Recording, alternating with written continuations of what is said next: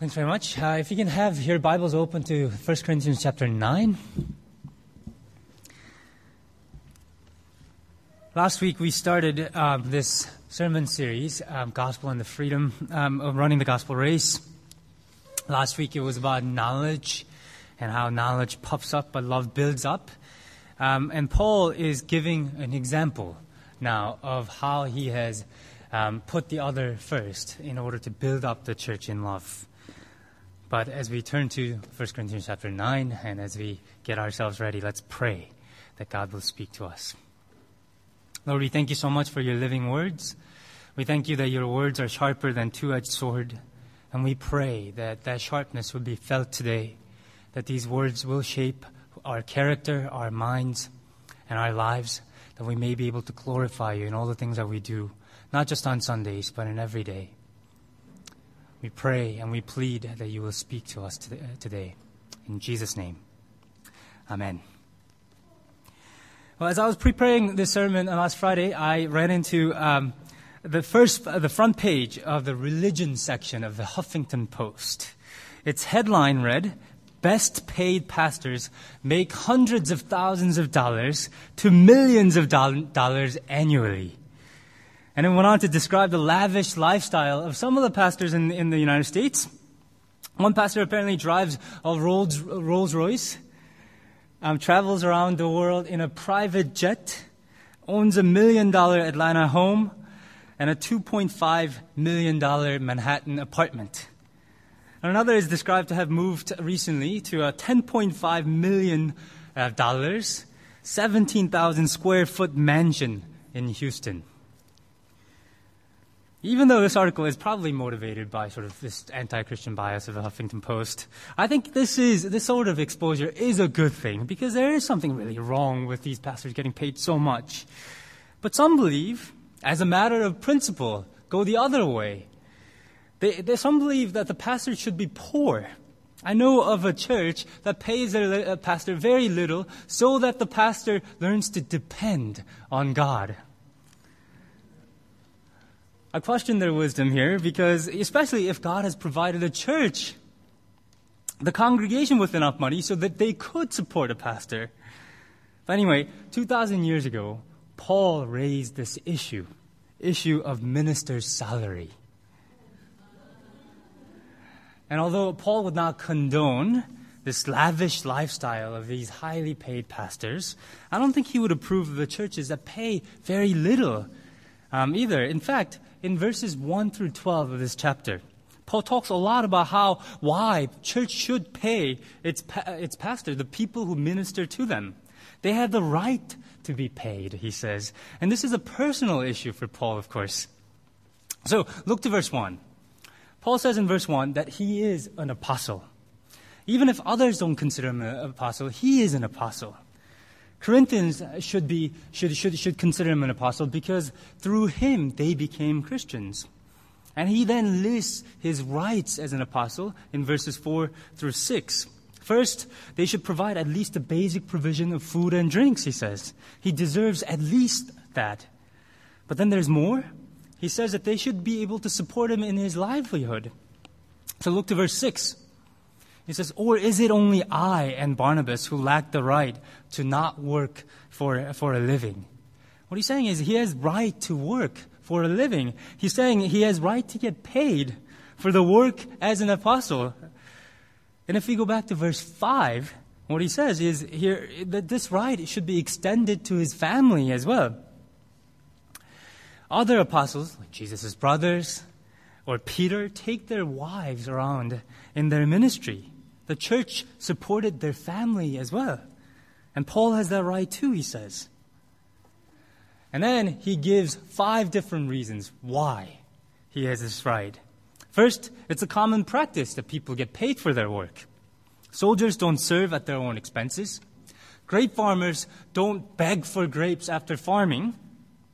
Shepherds have the right to eat the fruit of their labor as well. So that's the first reason. Secondly, the Bible says it too, and it, it talks about that in verses 8 to, 8 to 10. Even an ox has a right to eat. Deuteronomy 25 4 um, tells Israelites not to muzzle an ox while it's uh, treading, on the, uh, treading out the grain. If it's working, it should be able to eat. And thirdly, justice demands that apostles get paid in verses 11 and 12. If people who do earthly work are provided for, then how much more people who sow the spiritual seeds? And he asks in verse 12, shouldn't we have it all the more? And fourthly, it was according to the Jewish custom to pay their spiritual workers in verse 13. Those who work, those who served in the temple, were given the first portion of all the offerings that were brought to the temple. That's how the, the, the Levites, the priests, made their living.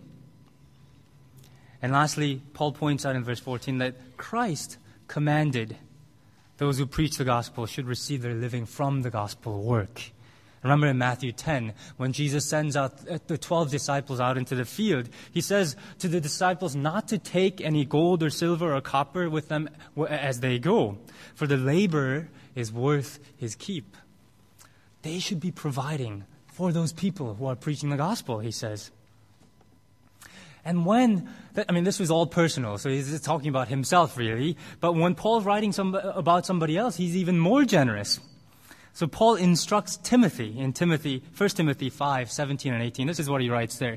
Elders, the modern day pastors, who do well as leaders should be reckoned worthy of a double stipend, stipend, in particular those who labor at preaching and teaching. For scripture says, a threshing ox shall not be muzzled, and besides, the workman earns his pay. Those who do well as leaders should be paid double portion, he says.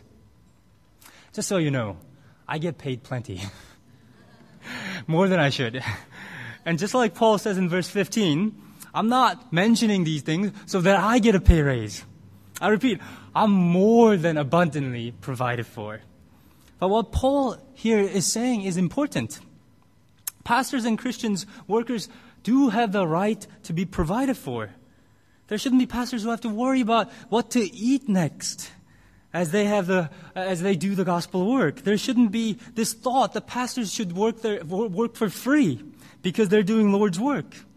Once again, in verse 12, if others have this right of support from you, shouldn't we have it all the more? And the rights, rights, not just for pastors, for everybody, is very, very important. When one does not know one's right, she's exploited and used for other people's purposes. Rights are a matter of justice. And social justice is part of the gospel, for the kingdom of God is a just kingdom where our rights are not trampled upon, but held up. Words and ideas like civil rights, women's rights, children's rights, rights, exploitation, equality, justice, all these ideas are very important, uh, impo- are, are very important. And women, for throughout the history, have been taking advantage of so much because their rights were ignored. Civil rights in the U.S. has an appalling, appalling record. Black Americans, Asian Americans, Americans of I mean, all the minority sorts have were ignored and routinely exploited, even now. Civil rights law in the U.S. were only passed in the 60s, 1960s. Rights are important, and we know that. And we should know that, and others should know that. It's a matter of justice, and we know that God takes justice very seriously. And Paul takes rights seriously too. But look at what he goes on to say. He says this at the second half of verse 12. But we did not use that right. On the contrary, we put up with anything rather than hinder the gospel of Christ. We did not use this right. The fact is that Paul talks about his right as an apostle from verses 1 to 14, just so that he can say, I did not use this right. And he repeats it again in verse 15. But I have not used any of these rights. And I'm not writing this in the hope that you'll do such things for me, for I would rather die than allow anyone to deprive me of this boast.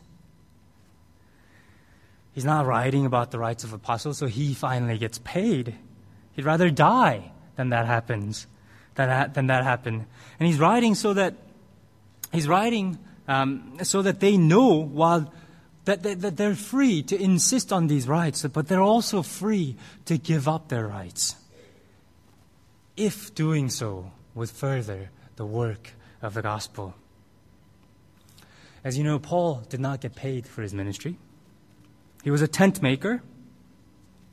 Paul often worked long hours in very difficult circumstances in order to get the local congregation started off the ground.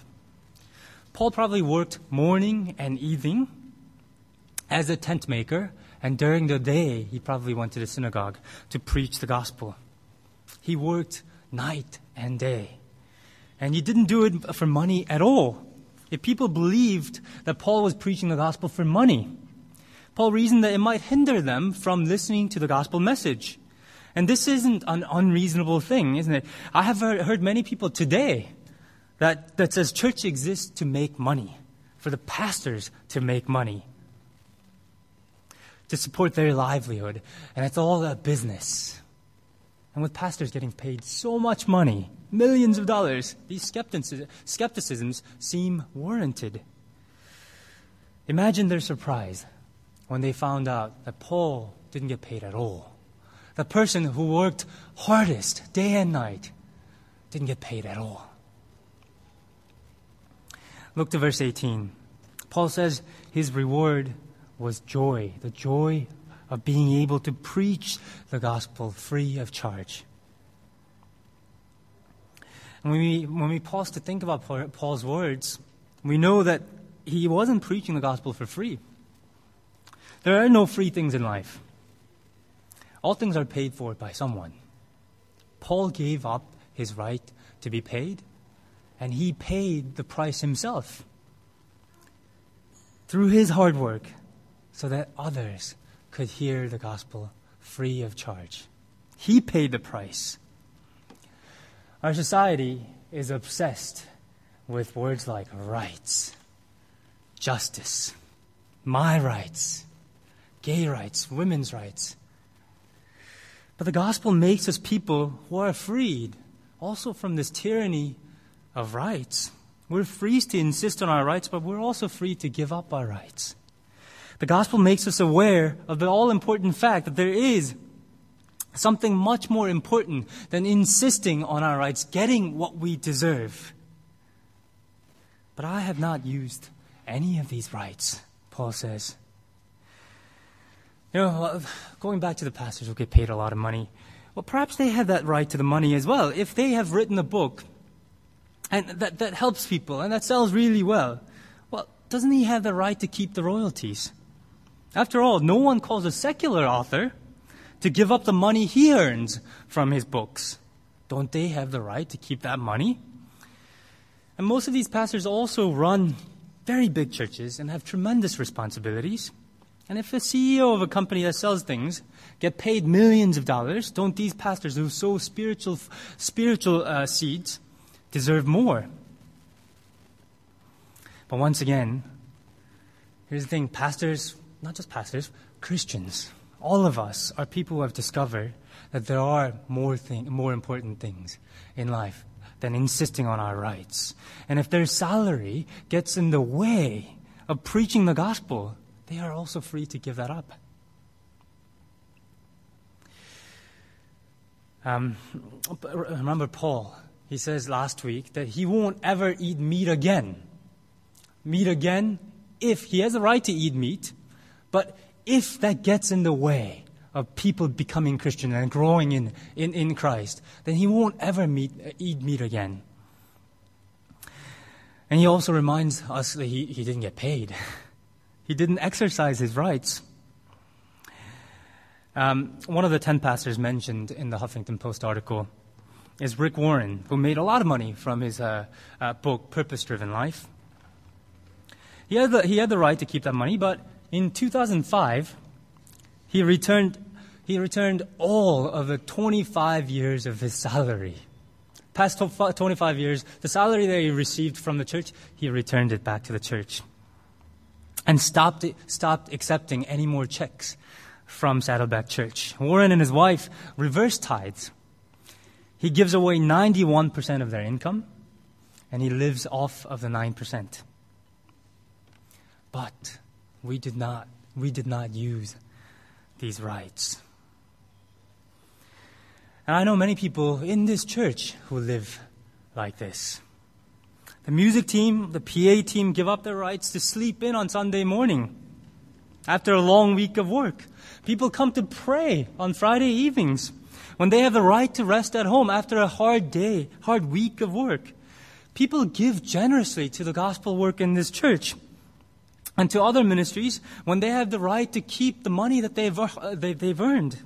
Sunday school teachers have given up their rights to be built up in the church on Sunday morning so that they, they can build up the church on Sunday so they could ki- uh, serve the children. Youth group leaders, and they're all in their 20s, youth group leaders have given up their rights for Saturday evening. And it's Saturday evening for 20s. They've given up that right so they could serve your youth in this church for the sake of the gospel. They have given up these rights so that the gospel could be proclaimed. And that is the gospel mindset. We know we have these rights, but we're also free not to use them, not to insist on them, if giving up these rights means furthering the, the, the Christ kingdom, the gospel of Christ. So, what rights do you insist on? What rights have you given up? I have a family friend who's a pastor. He's a bit older than my dad's age and quickly approaching his retirement. He's worked as a pastor all his life, as well as working as a pastor, uh, professor at a Christian college, and he recently made his retirement plans. And his wife and he could just really travel all around the United States, visiting um, his sons and, and daughters and raising their grandkids. He could also have looked forward to traveling all around the world, seeing new things. After 40 years of service in the church, no one would have batted an eye if they decided to have, uh, decided to have done that. He earned that right to rest. But Reverend Paul Moon made his plans to go to India next year as a missionary after his retirement to live among the poor, to preach the gospel in words and in action. So, do we get mad when we don't get the thing that we really we, we think that we, we want? Do we insist on certain rights over and against the work of the gospel? How are we making our decisions to spend time, our money? Are we ready to give up our rights? Not even our rights, but our preferences.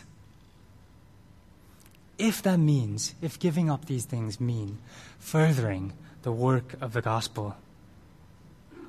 And a church whose members give up their rights for the sake of the gospel lives and thrives. And really, that's the only way of being a church.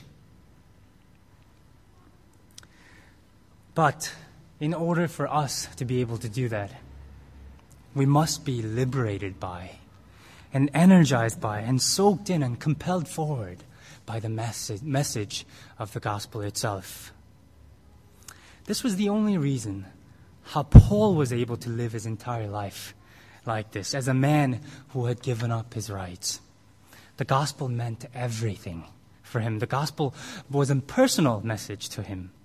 It was a message that saved him. You know, people talk about how the Bible is an inspired word of God, and it is obviously inspired word of God. But I, I'm so glad that God used people's personalities and experiences and thoughts in writing the Bible because we get a personal glimpse of Paul's life through Scripture. So do turn to uh, this passage, 1 Timothy chapter 1. I'm going to read this long passage. 1 Timothy chapter 1, verses 12 through 16. 1 Timothy chapter 1, verses 12 through 16. He's writing to Timothy, and he's writing about himself here. I thank, I thank Christ Jesus our Lord, who has given me strength, that he considered me faithful, appointing me to his service, even though I was once a blasphemer and a persecutor and a violent man. I was shown mercy because I acted in ignorance and unbelief. The grace of our Lord was poured out on me abundantly, along with the faith and love that are in Christ Jesus. Here is a trustworthy saying that deserves full acceptance. Christ Jesus came into the world to save sinners, of whom I am the worst. But for that very reason, I was shown mercy, so that in me, the worst of sinners, Christ Jesus might display his unlimited patience as an example for those who, who would believe on him and receive eternal life. Paul was able to give up his rights because he knew, he once knew himself, he knew himself as a sinner, the worst of sinners, but also a sinner saved. It was only gave up, he was able to give up his rights because he knew that he once had no rights before God. But God gave up his rights by dying for him. The gospel wasn't something that he lived for as an obligation.